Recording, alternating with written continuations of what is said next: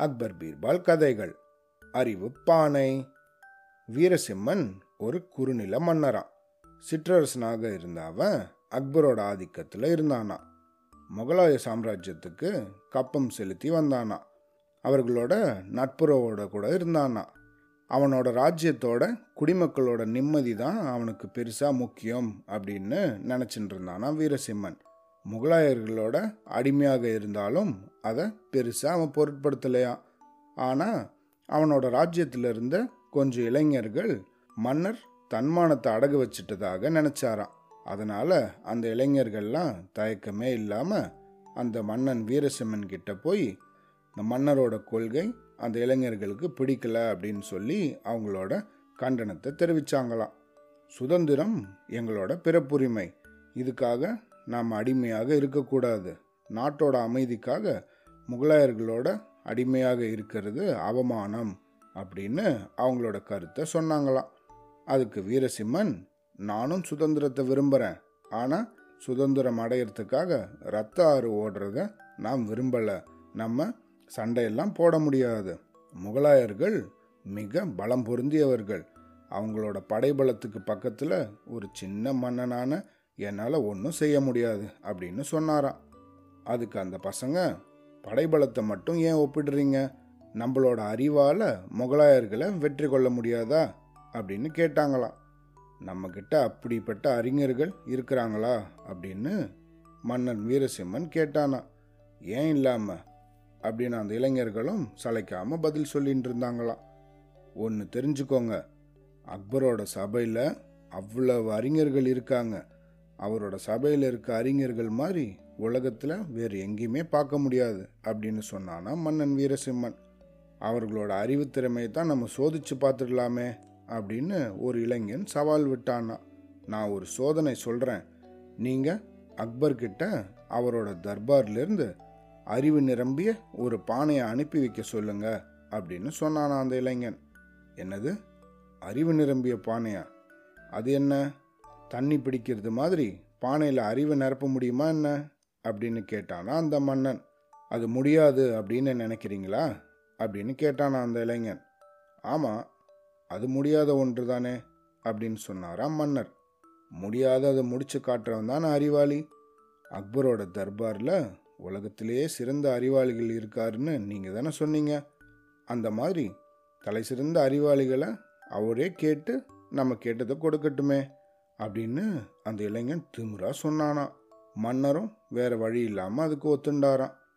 கொஞ்ச நாள் கழிச்சு வீரசிம்மன் நல்லா பேச தெரிஞ்ச ஒரு தூதுவனை கை ஃபுல்லாக வெகுமதிகளை கொடுத்து அக்பர்கிட்ட அனுப்பி வச்சானா. வீரசிம்மனோட தூதுவன் அக்பரோட தர்பாருக்கு வந்து அவருக்கு வணக்கம் செலுத்திட்டு அவர் மன்னன் கொடுத்து அனுப்பின அந்த வெகுமதிகளை எல்லாம் அக்பர்கிட்ட கொடுத்தானா. மன்னரோட வாழ்த்துக்களையும் தெரிவிச்சானா. வீரசிம்மன் நலமா இருக்காரா? அப்படின்னு அக்பர் கேட்டாராம். சக்கரவர்த்தியோட தயவு இருக்கும்போது எங்கள் மன்னருக்கு என்ன குறைச்சல்? அப்படின்னு அந்த தூதுவன் பணியோட சொன்னானா. உங்க மன்னருக்கு என்னோட வாழ்த்துக்களை தெரிவி அப்படின்னு சொன்ன அக்பர் மன்னர் எனக்கு ஏதாவது செய்தி கொடுத்துருக்காரா? அப்படின்னும் கேட்டாராம். பிரபு உங்க தர்பாரில் பல அறிஞர்கள் இருக்காங்க. அதனால அறிவு நிரம்பிய ஒரு பானையை தயவு செஞ்சு நீங்கள் எங்களுக்கு கொடுத்தருளணும் அப்படின்னு எங்கள் மன்னர் உங்களை வேண்டி கேட்டுக்கொள்கிறார் அப்படின்னு சொன்னானா அந்த தூதுவன். அதை கேட்டு தர்பாரில் இருந்த எல்லாரும் வேப்படைஞ்சாங்களாம் எல்லாரும் ஆச்சரியப்பட்டாங்களாம். ஆனால் அக்பர் இதை பற்றி தீவிரமாக சிந்திக்கலையா தன்னோட தர்பாரில் ஏராளமான அறிஞர்கள் இருக்கிறதுனால இந்த விஷயத்த அவங்களே பார்த்துப்பாங்க அப்படின்னு விட்டுட்டாராம். அதனால அவர் வீரசிம்மன் விரும்பின அந்த பொருள் ஒரு மாசத்துக்குள்ள அனுப்பப்படும் அப்படின்னு அந்த தூதுவன் கிட்ட சொல்லி அனுப்பினாராம். பிரபு உங்க கருணைக்கு எல்லையே இல்லை. உங்களோட ஆதிக்கத்தில் இருக்கிறத எண்ணி எங்கள் மன்னர் ரொம்ப பெருமைப்படுறார் அப்படின்னு அந்த தூதுவன் சாமர்த்தியமா அக்பரோட மனசு குளிர்ற மாதிரி பேசிட்டு திரும்பி போயிட்டானா. அவன் போனதுக்கப்புறம் அக்பர் தன்னோட தர்பாரில் இருந்த அறிஞர்களை எல்லாம் பார்த்தாரான் அவங்களில் ஒருத்தன் பிரபு வீரசிம்மம் கேட்குறத கொடுக்க முடியாது அப்படின்னு சொன்னானா முடியாதுன்னு எதுவுமே கிடையாது. அதை கொடுத்து தான் ஆகணும் அப்படின்னு அக்பர் கோவத்தோட சொன்னதும் எல்லாரும் பயத்தில் நடுங்கிட்டாங்களாம். என்ன பேசுறதுன்னு தெரியாமல் அமைதியாக இருந்துட்டாங்களாம். கொஞ்ச நேரம் கழிச்சு பிரபு அப்படின்னு மெதுவாக கூப்பிட்ட மாதிரியே எழுந்தாராம் பீர்பால். எனக்கு ஒரு பதினஞ்சு நாள் அவகாசம் கொடுங்க. இந்த சவாலை நான் சமாளிக்கிறேன் அப்படின்னு சொன்னாராம் பீர்பால். நிச்சயமாக இதில் வெற்றி கொள்ள முடியுமா? அப்படின்னு கேட்டாராம் அக்பர். நான் எப்போவாவது சொல்லிட்டு அதை செய்யாமல் இருந்திருக்கேனா? அப்படின்னு கேட்டாராம் பீர்பால். நல்ல வேலை என்னோட தர்பாரில் நீ ஒருத்தனாவது அறிவாளியாக இருக்கியே அப்படின்னு பீர்பாலை புகழ்ந்துட்டு எல்லாரையும் ஏளனமாக பார்த்தாராம் அக்பர். அன்னைக்கு சாயந்தரம் வீட்டுக்கு போன பீர்பால் தன்னோட தோட்டத்தை நல்லா பார்வையிட்டாராம். சில காய்கறி செடிகளோட ஒரு பரங்கி கொடியையும் பார்த்தாராம். அதில் கொஞ்சம் பூக்கள் கொஞ்சம் பிஞ்சு அப்புறம் கொஞ்சம் காய்களும் இருந்துதான் உடனே வீட்டுக்குள்ளே போன அவர் ஒரு காளி பானையை எடுத்துகிட்டு வந்தாராம். அந்த பானையை தரையில் வச்சுட்டு இந்த பரங்கி கொடியில் பிஞ்சுகள் இருந்த பகுதியை கொஞ்சம் அப்படியே பிடிச்சி இழுத்து அந்த பிஞ்சை பானைக்குள்ளே போகிற மாதிரி நுழைச்சி வச்சு அதுக்கப்புறமா இருந்த மிச்ச அந்த கொடியை வெளிப்பக்கத்தில் வரா மாதிரி இழுத்து விட்டாராம். பார்க்கறதுக்கு பரங்கி கொடி பானைக்குள்ளே பூந்து வெளியே வரா மாதிரி இருந்துதான் சரி சரியாக தான் இருக்குது அப்படின்னு அவருக்கு அவரே பேசின பீர்பால் அவரோட மனைவிக்கிட்டேயும் கிட்டேயும் அந்த பானையை தினமும் நல்லபடியாக பார்த்துக்க சொல்லி அந்த பரங்கி கொடியையும் பத்திரமா பார்த்துக்க சொல்லிட்டு போனாராம். தினமும் அந்த தோட்டத்துக்கு வந்து பானையில் இருந்த பரங்கி பிஞ்சை பார்த்துட்டு இருப்பாராம் பத்து நாள் ஆச்சான் அதுக்கப்புறம் அந்த பிஞ்சு காயாக பெருசாக வளர்ந்துருந்துதான் சரி அப்படியே விட்டு வச்சா இந்த காய் வந்து இன்னும் பெருசாகி பானையும் உடஞ்சிரும் அப்படிங்கிற நிலை வந்ததுக்கப்புறம் பீர்பால் அந்த பானைக்குள்ளே இருந்து வெளியே வந்த கொடியை அப்படியே கத்திரியால் கட் பண்ணி விட்டாராம். இப்போ பானைக்குள்ளே நல்லா வளர்ந்துருந்த ஒரு பரங்கிக்காய் மட்டும் இருந்துதான் பானையோட வாயை வந்து ஒரு துணியால் நல்லா இழுத்து கட்டி அந்த பானையை பீர்பால் தர்பாருக்கு எடுத்துன்னு போனாராம்.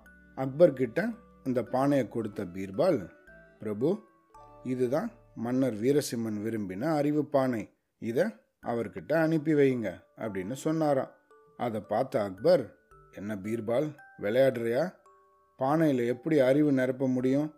இதுக்குள்ளே உண்மையிலேயே என்ன இருக்குது அப்படின்னு ரொம்ப ஆர்வமாக கேட்டாராம். பிரபு அறிவு பானைக்குள்ள அறிவு தானே இருக்கும். வீரசிம்மன் பானைக்குள்ள இருக்கிற அறிவை எடுத்துட்டு பானையை நமக்கு திருப்பி தரணும். அதை வெளியே எடுக்கும்போது அதுக்குள்ளே இருக்கிறது நசுங்கக்கூடாது பானையும் உடையக்கூடாது.